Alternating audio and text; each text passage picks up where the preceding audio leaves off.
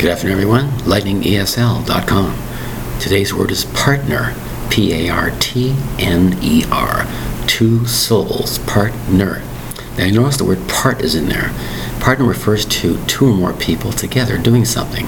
So, for example, let's say you're in business for something and some other person wants to work with you. He's called a partner. A legal agreement between the two of you to share the operation of a business is called a partnership. Working with somebody else. You might be a life partner, your wife, your husband, or other person. Be called a partner.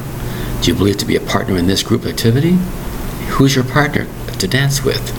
Who's your partner of this? Who's your partner of that? For example, in the Old West, you might call, where's your partner? P A R T N E R. Partner. As you can see, the word partner has used two primarily things a life partner and a partner in business, or in a group setting in a school classroom event. Who's your partner? I'm working with X. I'm working with Y. He or she is my partner for this activity. P A R T N E R. Thank you very much for your time. Bye bye.